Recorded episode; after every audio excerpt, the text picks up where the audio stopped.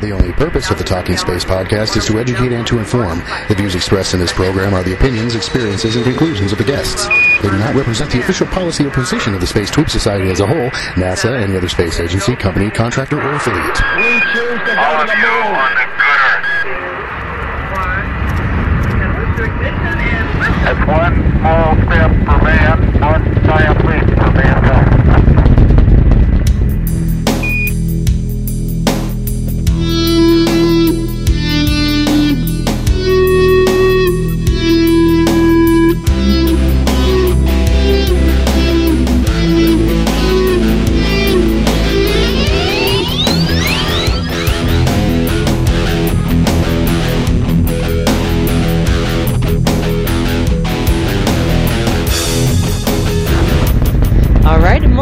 everybody to another episode of the Talking Space Podcast. No, you are not hallucinating. This is Sawyer Rosenstein. I am back. And also with us tonight is Gene Mikulka. Welcome, Gene.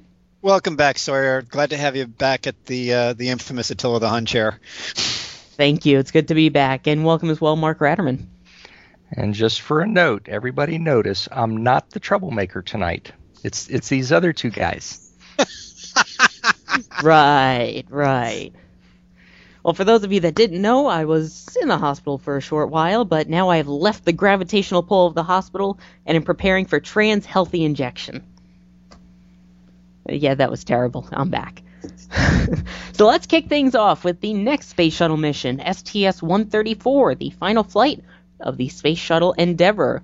And I know, Mark, you've been down at the Kennedy Space Center a lot recently covering this mission, including the terminal countdown test and a couple of other events. So, could you fill us in a little bit about what's going on with STS 134? Yeah, let me say, uh, to say the least, we're in April now, but uh, March was definitely an interesting month. Uh, starting out with the rollout of Endeavour on March 10th, and uh, then on the 22nd, I was back for a uh, trip out to the launch pad to talk to some payload managers for 134 and uh, actually got to see the payload canister up on the rotating service structure, uh, which I think later that day and the next day they would be transferring the payload to Endeavour's, you know, payload bay. Um, and that was quite interesting, especially hearing uh, Joe Delai. He's one of uh, NASA's folks that uh, is is integral to to 134's uh, payload. He's our payload mission manager. And one of the things I picked up from talking to Joe and the other gentlemen that were there is that these managers are excited. They are genuinely excited. When you say AMS or when they when AMS comes up in the course of a briefing or questions, their eyes open up and they are flat out excited about this. This isn't just a well, we've got 10 10 payloads on the mission, plus a, plus a number of other things on the mid deck, and blah, blah, blah, blah, blah. Uh, they're really excited about AMS being part of this flight. And just as a, uh, a quick mention, uh, the fact that Endeavour is flying as STS 134 is something that was not on the manifest just a few years ago. And it was something that was supported by uh, Congress, and, and it got approval from them and funding from them and uh, that of course is due to AMS. So so thanks to the United States government for for spending the money on something world changing uh, significance.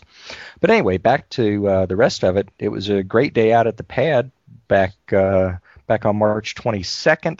Unfortunately, that didn't hold through quite as well during the TCDT week. Uh, I guess weather has uh, been a topic of discussion that week? Yeah, you could say that. well, you know, it got my attention on on uh, March 31st. The the I showed up at six o'clock in the morning for the trip out to the pad to interview the crew, which is same place I was at for STS 133 on their TCDT, which was back in September of last year.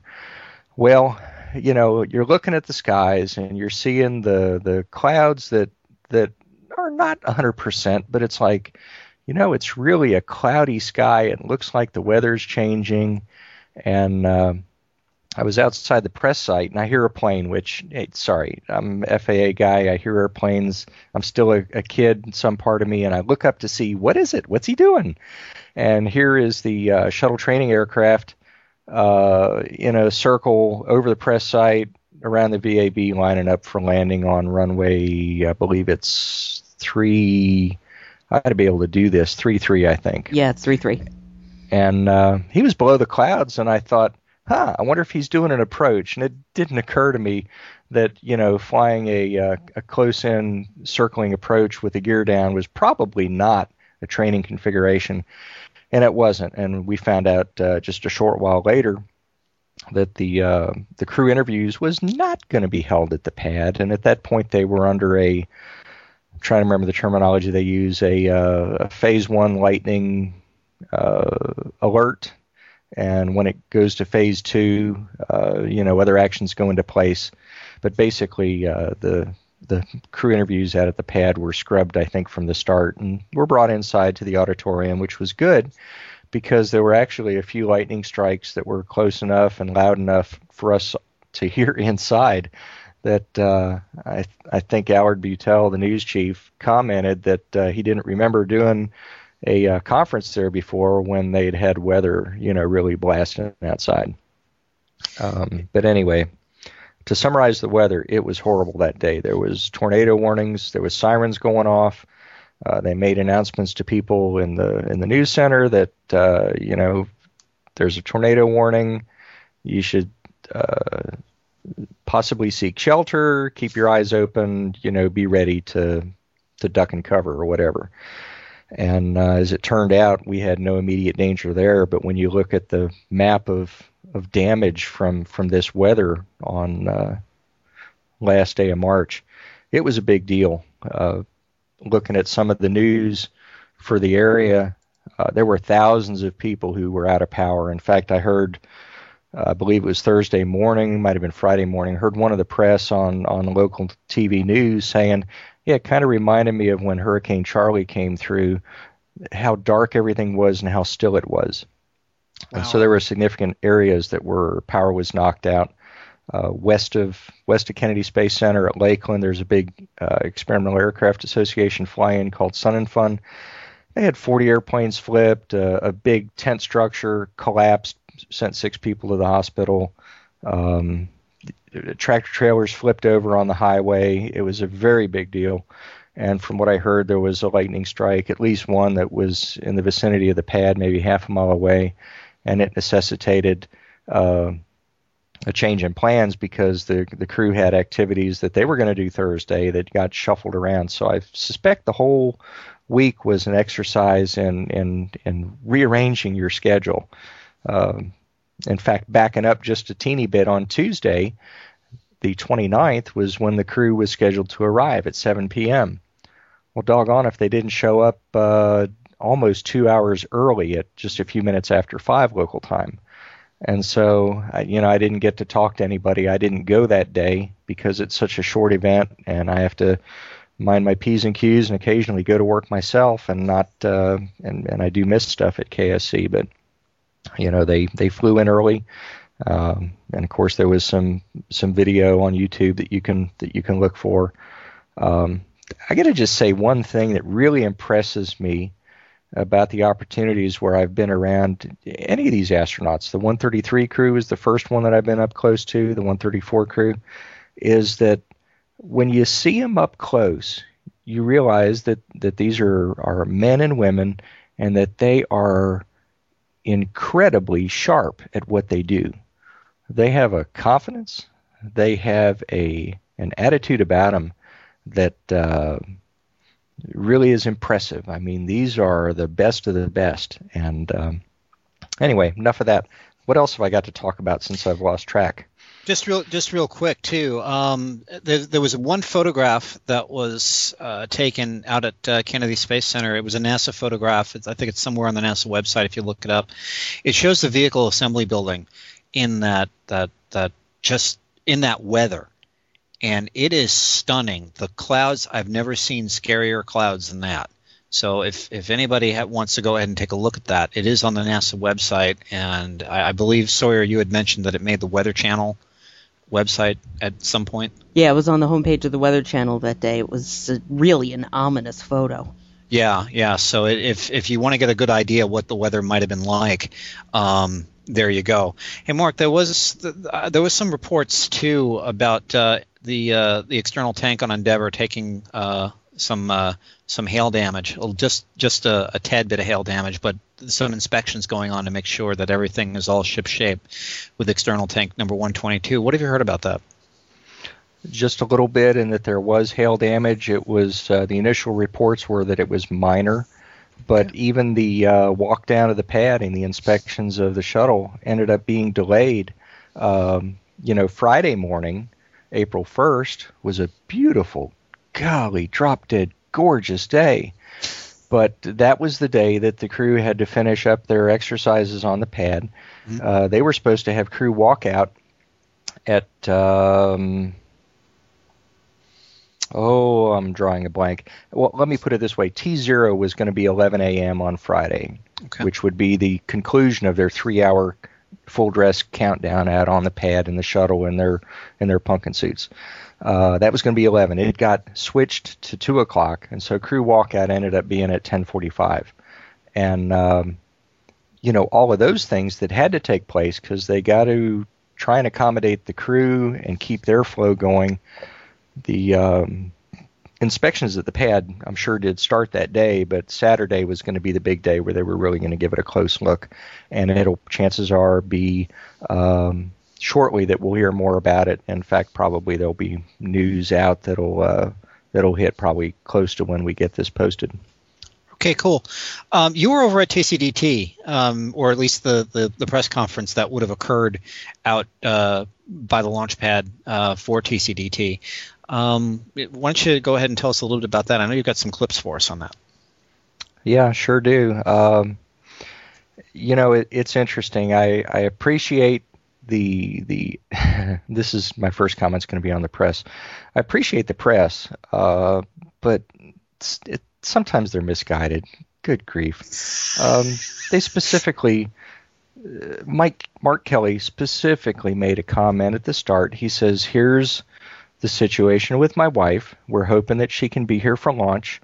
Uh, the doctors have, you know, they they have to decide whether it's okay for her to travel or not, and uh, we'll be letting you know about that as soon as you can. I would appreciate it if you would um, keep your questions on the mission, and if you have any questions." Uh, for me regarding my wife, I would like them to go through her office and be coordinated through there. Um, just to let the public know, just for those of you who are not acquainted, um, Mark Kelly is indeed married married to uh, uh, Congressional Representative Gabrielle Giffords from Arizona. She unfortunately uh, suffered a bullet wound early in January. Um, so uh, go on. I was just saying that for, for folks who who may not know. And and I appreciate Mark Kelly's comments where he brought everyone up to date. This is where we are right now. And uh, the first question was, well, what about uh, a, a party for your guests? Is there going to be a party for your guests on, you know, the uh, on launch day or the day before launch day? Uh, who's are you handling those arrangements? It's traditional for the crew to to handle a, a family get together for their close family and friends. yeah, well, okay. So anyway, we got on to some other good questions. Let you know, leave it leave it be um, noted here that uh, there were some great questions from the press. I had one that I just wanted to kind of bring from, let's say, out in left field. It was something that interested me, and uh, and so I asked my question and. Uh, ask it of Drew Feustel, and this would probably be a good place to play Mark Ratterman with Talking Space. A question for Drew Feustel. Um, could you tell us a little about Krtek, the children's cartoon favorite, who's going to be making a flight on Endeavor from the Czech Republic? Yeah, Krtek has uh, been a uh, is a small uh, animal animated character that's uh, been in the news recently, and it's an item that uh, is flying. Uh, something that was selected uh, that's very popular in Europe and especially the Czech Republic.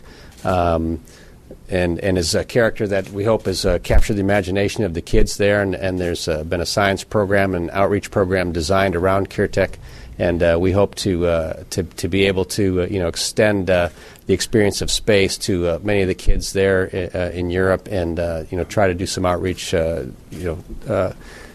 Uh, highlighting science, technology, engineering, mathematics to those kids and getting them excited. So, uh, you know, it's just one of these items that uh, we help to be able to do some out- outreach with while we're on the mission. So a little and- mole. Drew Feustel will be taking up that little mole from the Czech Republic, huh? Right.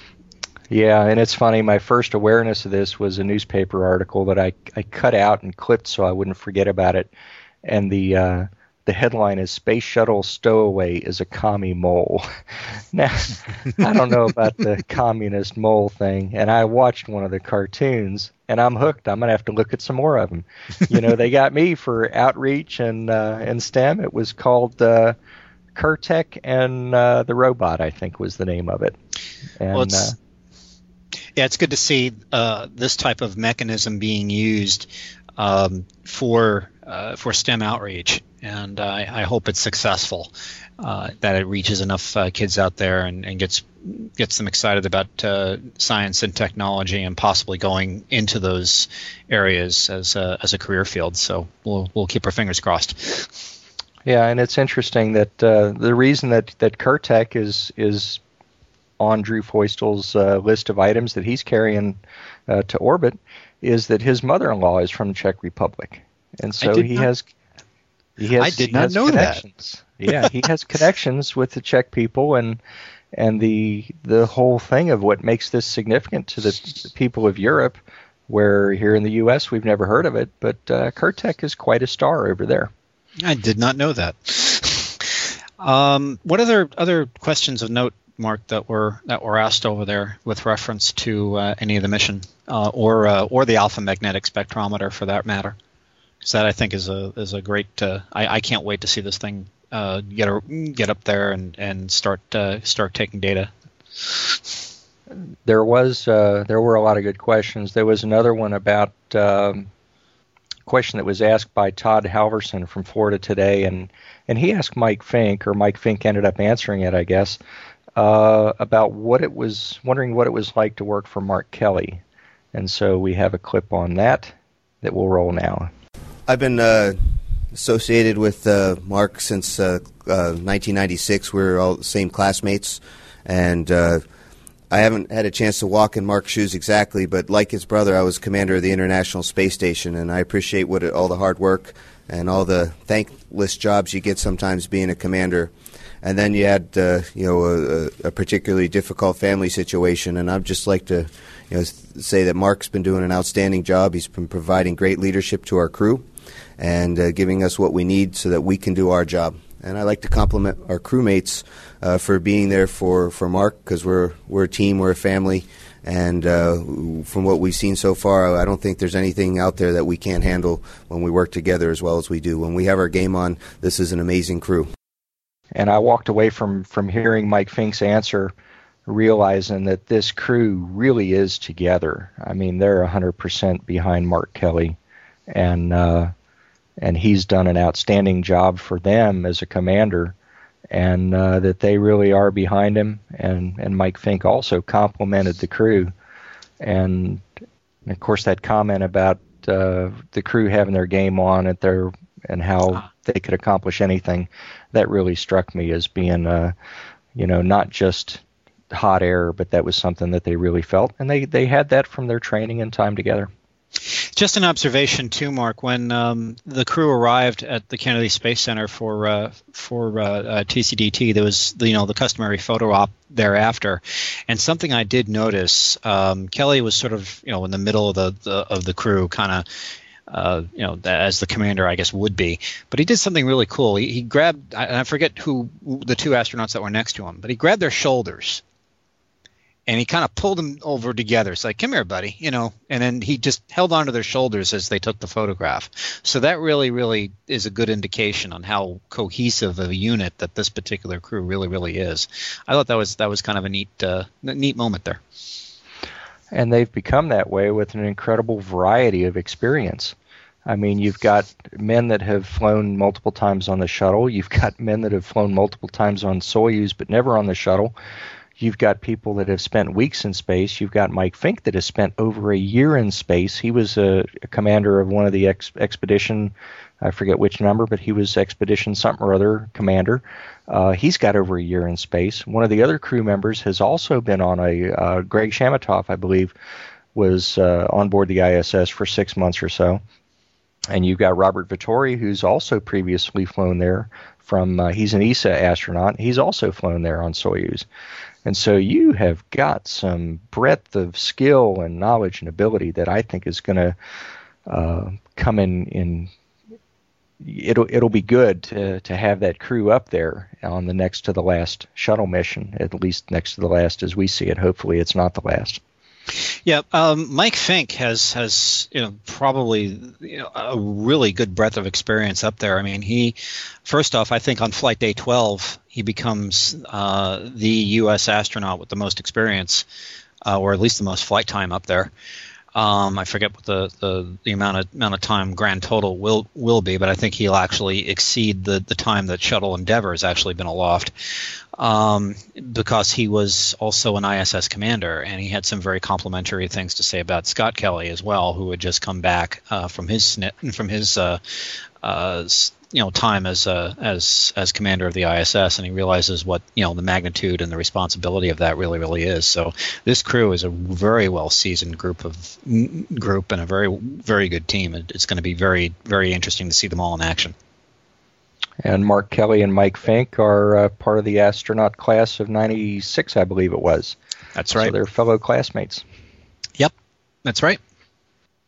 And one final little observation by me at the TCDT uh, part of the event that they make available to the press is to photograph crew walkout from the astronaut quarters as they walk out in their launch and entry suits to the Astrovan, just like they will on launch day.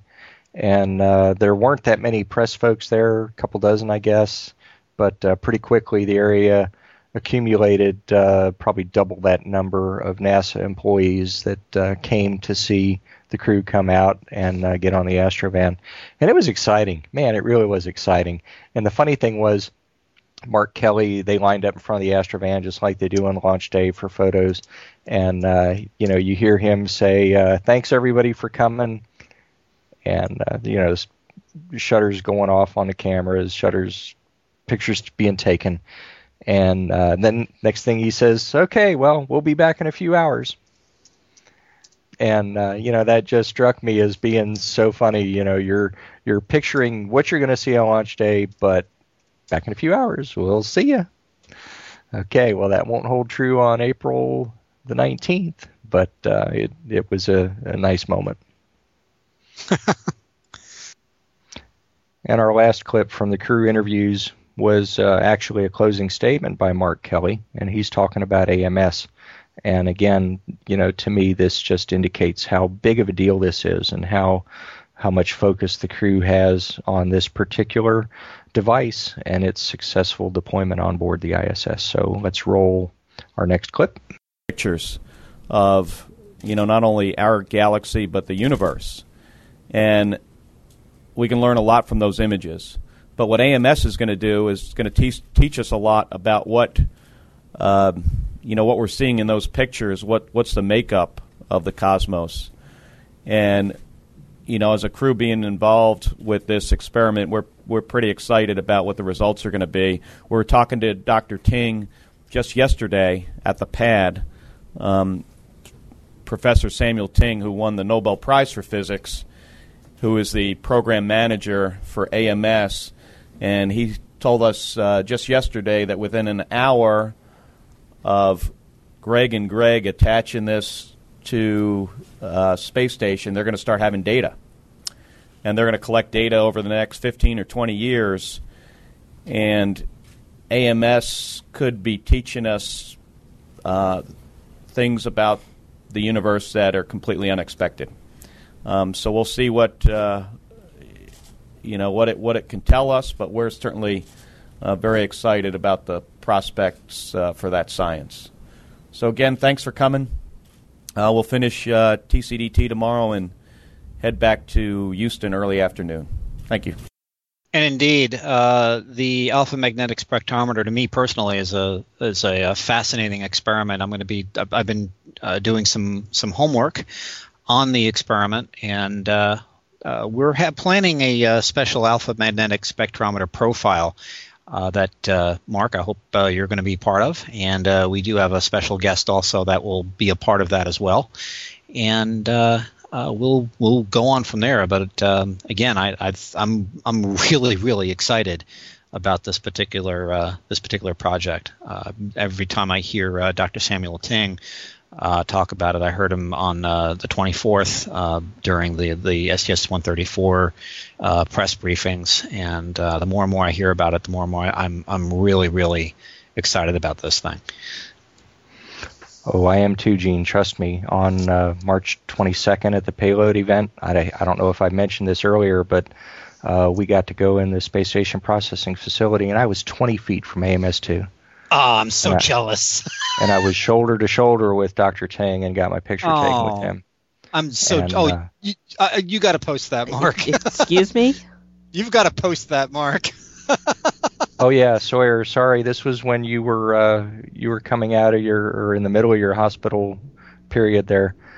I, I made a trip to uh, KSC and it was for payload briefing, and we had a one-hour briefing by the the payload managers, and a significant part of that was a a, uh, a briefing by Professor Ting telling us about AMS2, telling us about particle physics, and really it was a primer for the layman to uh, to get a grasp of what it's all about.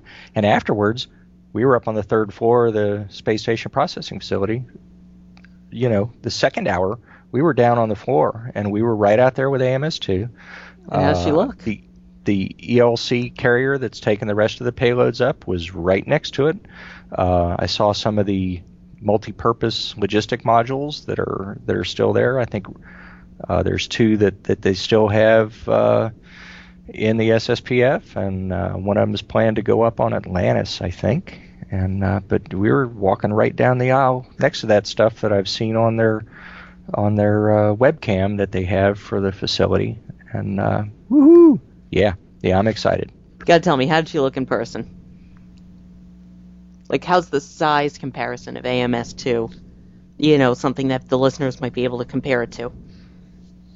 It's big. I'll, I'll, give you I'll give you this little tidbit. Uh, AMS in its mounting cradle does not point straight up. Okay. It has a I believe it's an 11 degree tilt. The reason for that is so it'll fit in the payload bay. Wow.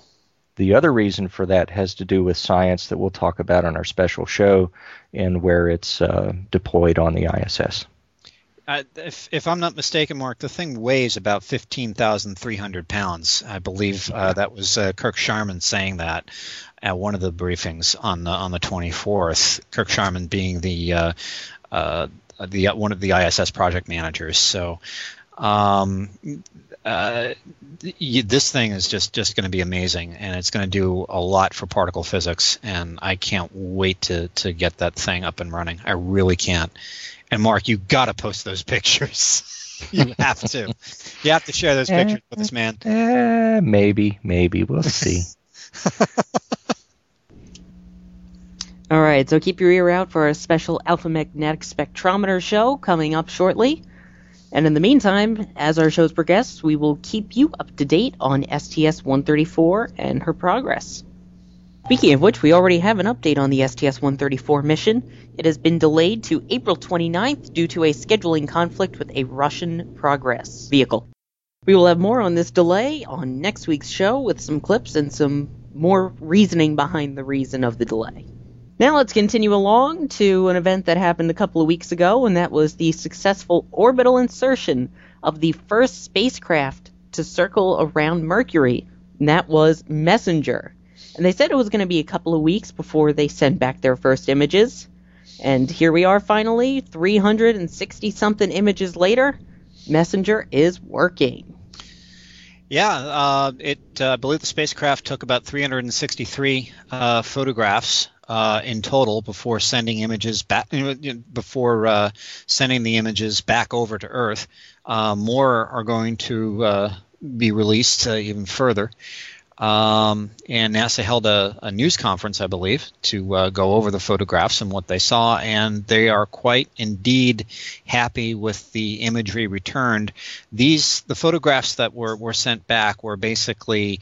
Uh, uh, you know, just sort of, uh, you know, the, the commissioning photographs to make sure that uh, Messenger can do what, what as as advertised, and uh, everybody seems to be very very pleased with uh, with the photographs. In fact, um, one of the, the principal investigators, Sean Solomon, um, and I'm quoting the Los Angeles Times from uh, uh, March 30th here, um, in an email had said about the first image, quote, it's early to speak about the it's too early to speak about the geological details, but we'll be poring over these details for, for some time. Um, uh, basically, the uh, Solomon later said that the entire messenger team is thrilled that the spacecraft and the instrument checkout has been proceeding according to plan. So it looks like messenger is working as advertised, and uh, we'll be able to go ahead and answer a few questions about. Uh, uh, the sun's nearest neighbor, the planet Mercury, and this is the very first spacecraft that will go ahead and image Mercury. Um, I believe there's another European spacecraft that's going to be tagging along in in in, uh, in about a year or so, but uh, Messenger so far is it. Um, I believe Messenger's got a little bit more capability than the uh, than the European spacecraft. So for certain certain things, Messenger is going to be it. Um, uh, Messenger is going to be answering one of the the questions uh, on Mercury. That is, does this place really really have water?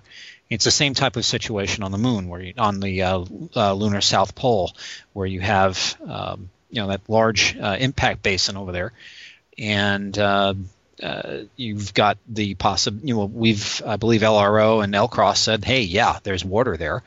Uh, so does the same thing exist for Mercury too? So some people think it is. So you know, stay tuned. And stay tuned, we will. So we'll keep track on Mercury. Now let's continue along to something a little bit more private. And by that we mean privatized space. And we're going to go to SpaceX, who this Tuesday, which would be April 5th, will be making a big announcement. And, uh, Gene, what do we believe this announcement will be?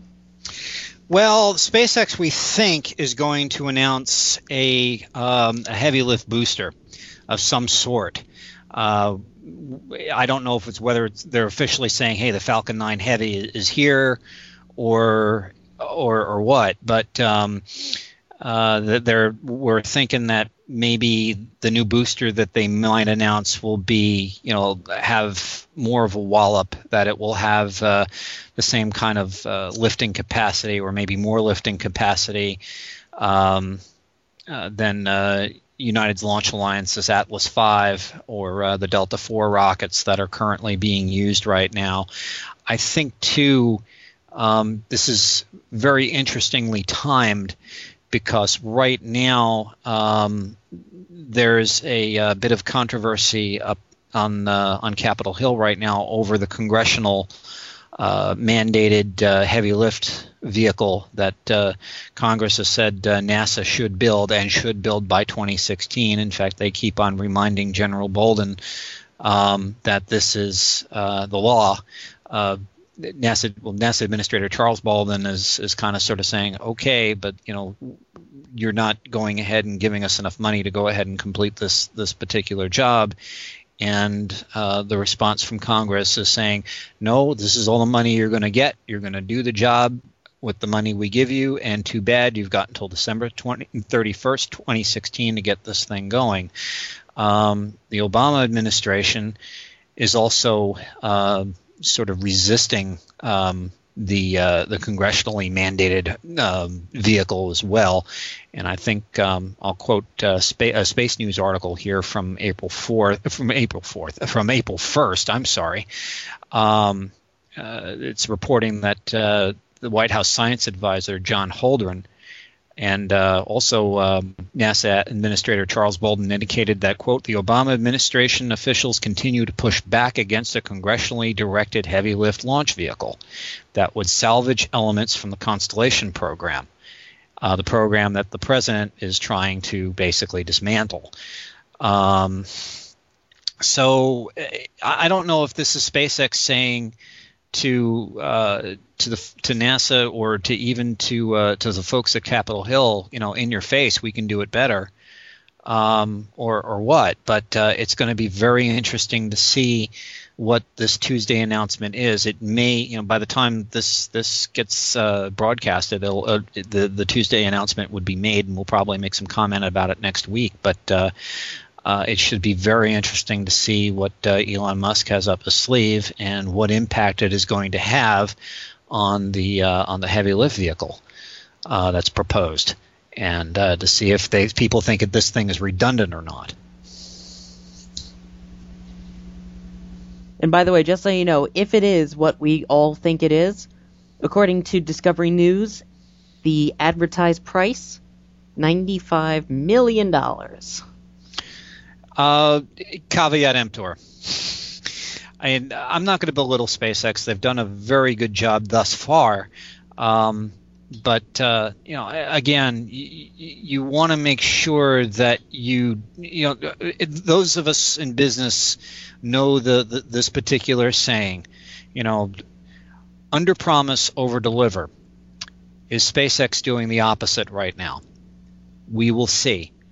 Um, we'll just have to see if if that's what they're they're really really aiming at.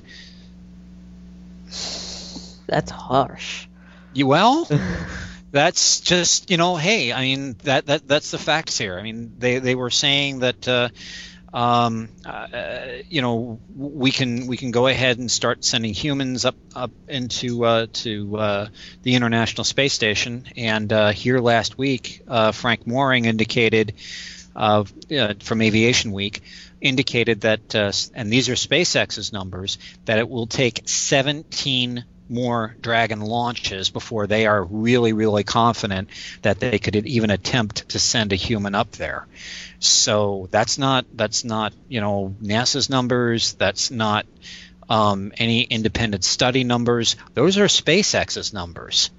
So you know uh, we'll have to just see what happens. I'm again, you know, I, am one of these people that that is, is sort of um, watching this commercial thing very very closely, and I'm saying, is it going to work? Who knows? Can they get cargo up? Probably. Um, you know, the, the, I mean, the Dragon uh, test last uh, last year was an unqualified success but um, can they get crew? Can we start getting crew up there? You know, we'll have to see. Um, the good news is that folks like uh, former, you know, former astronaut Garrett Reisman just recently joined SpaceX. A few other uh, former NASA astronauts are over there, so they kind of understand the drill. Um, I'm just hoping that uh, that knowledge that they have of the shuttle program and so on trickles down to uh, to the engineering table, and things are are designed in the right way. Uh, well, again, I'm I'm not I'm not saying you know the things are going to blow up on the pad. I'm saying give let's give it a shot, but by the same token too, don't bite off more than you can chew. And unfortunately, that's what I'm seeing with this. Don't bite off more than you can chew. And they may be doing that. I don't know. We'll have to see. Exactly. Let's continue along then. so, our next story, we are going to head to another planet, and uh, we've already hit Mercury. We've hit the Earth. We've hit Earth orbit. We haven't hit Mars yet, and that's where we're heading next. And we're going to visit our favorite little rover, Spirit, who at this time has still yet to communicate with Earth. Scott Maxwell, I would imagine, who was one of the drivers, so to say, of the rovers who we've had on Talking Space before would probably not be too happy right now. Am I correct? Yeah, um, the uh, from what I'm I'm reading here, and I'm quoting a, a report by the Associated Press from uh, uh, March 29th, uh, saying that quote the prospect of ever hearing from the stuck Mars rover Spirit is fading after it failed to respond respond to repeated calls from Earth. Um, it's kind of dismal. Uh, in all honesty, the outlook is not really good.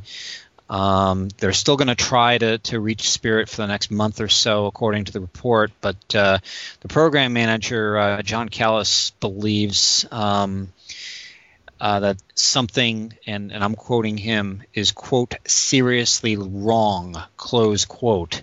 If Spirit has not you know phoned home basically by now, um, and he believes at some point um, NASA is just going to have to declare Spirit uh, lost if we do not hear from her soon.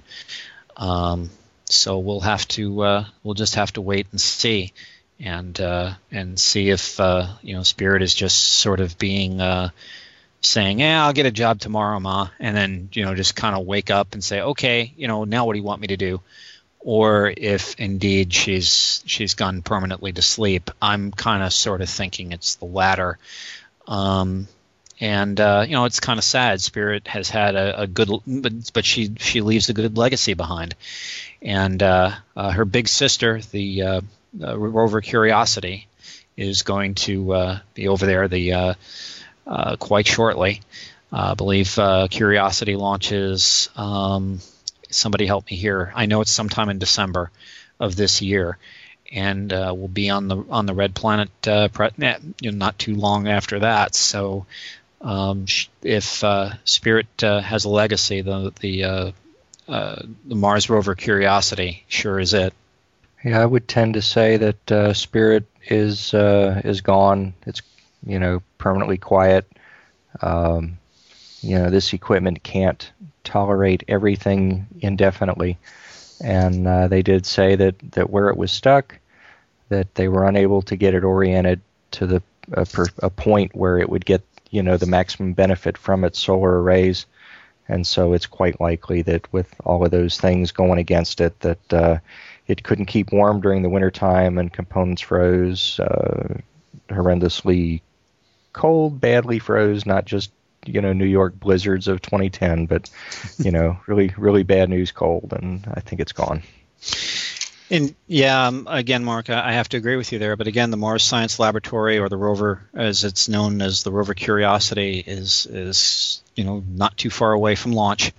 So uh, you know we'll just have to um, you know, again uh, uh, we'll just have to see uh, see what the future holds uh, for Spirit. But I don't think uh, we're we're not. I don't think Spirit is going to be going to be there. I'll be honest with you. I do hope she pulls through. At least we have one optimist on the team. yeah, I'm saying I, I hope. I, am not saying that she will, but I'm, I'm hoping. Yeah. Usually that's Mark's position. yeah, I, I flip flop around. I'm I'm optimistic, optimistically pessimistic. and I'm going to go pessimistically optimistic. So there we go. I don't know who's going to win this one. I have a feeling Gene, because he just says it's not going to work. She, uh, Spirit Esterstappen. That's it. I think she's she's gone. But uh... and I don't speak German, so I'm just going to continue along. hey, we got him, Gene. All we got to do is throw foreign words at him that he hasn't, uh, we haven't used before, and we've uh, we've got him in the war of the words. I got to brush not, up on my Russian. I'm not playing. I'm not playing Scrabble with you though, Sawyer. I saw the score that you had playing with uh, your family, and uh-uh, no, I'll just watch. okay, I think we're getting a little off topic here. I think let's get back Rat on the hole. and down we go. yeah, this is sinking fast. So let's uh let's blow some air into it, raise this back up a little bit. Continuing along now, if possible is the retirement of Burt Rutan. And Gene, could you profile Burt Rutan for the listeners who might not know what a spectacular career he's had? Yeah, thanks, Sawyer. Um, Burt Rutan uh, is literally a, a, a, giant. Somebody, some folks actually call him a, a maverick uh, aeronautical engineer. But uh, uh he announced on uh, uh, April 1st that he plans to get out of the limelight for forever. Um, this was reported by the Los Angeles Times, and since it was on April Fool's Day, I thought it was a joke when I first saw it, and indeed it is not. Uh, Rutan is responsible for, for a lot of things in career in his career, uh, most notably Spaceship One, which uh, was the, uh, the first privately owned uh, craft to go ahead and, and enter what is what is called called uh, called space. Um, he's also the designer of the the carrier aircraft, the White Knight. he, he is now he's partnered with Virgin Galactic to go ahead and and uh, have a, a, uh, whole fleet of these things to go ahead and, and do uh, sort of 15 minute runs to uh, uh to suborbital flight, and eventually uh, Virgin Galactic will be doing that. Another point in his career is that he designed the the Voyager aircraft, which is also hanging at the Smithsonian Air and Space Museum. Uh, Voyager was the uh, the first aircraft to fly around the world unfueled, or you know, not having to land. Um, so again, an illustrious career, uh, and he will be he's going to be remembered uh, for for a very long time in uh, in the uh, the aviation and the spacecraft world. And I hope he doesn't you know that he's just retired, but I Um, you know, he, we've had uh, he's had some um, you know headbutting a little bit with with with NASA, but uh, he's also had some very complimentary things to say about them too. So again, uh, Burt Rutan, thank you uh, for all the hard work and uh, your all of your contributions. Thanks, thanks so much.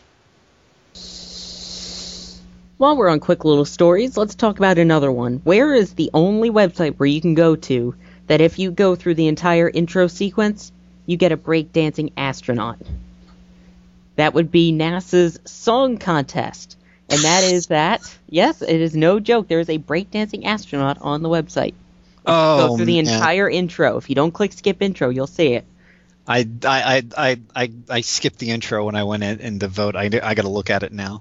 Basically, Uh, what it is for STS 134 is that out of thousands of submissions of original songs, 10 have been selected for everybody around the world to vote on.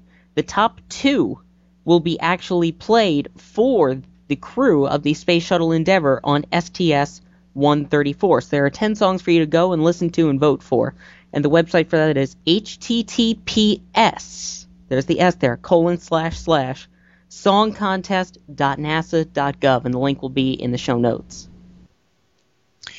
Yeah, there's some really good songs out there too. I vote. I've already voted. I'm not going to say who I voted for uh, until after the contest is over. And no, I'm not going to say I voted for the two winners. Uh, so if, if my, my selections don't pan out, I will I will admit to it.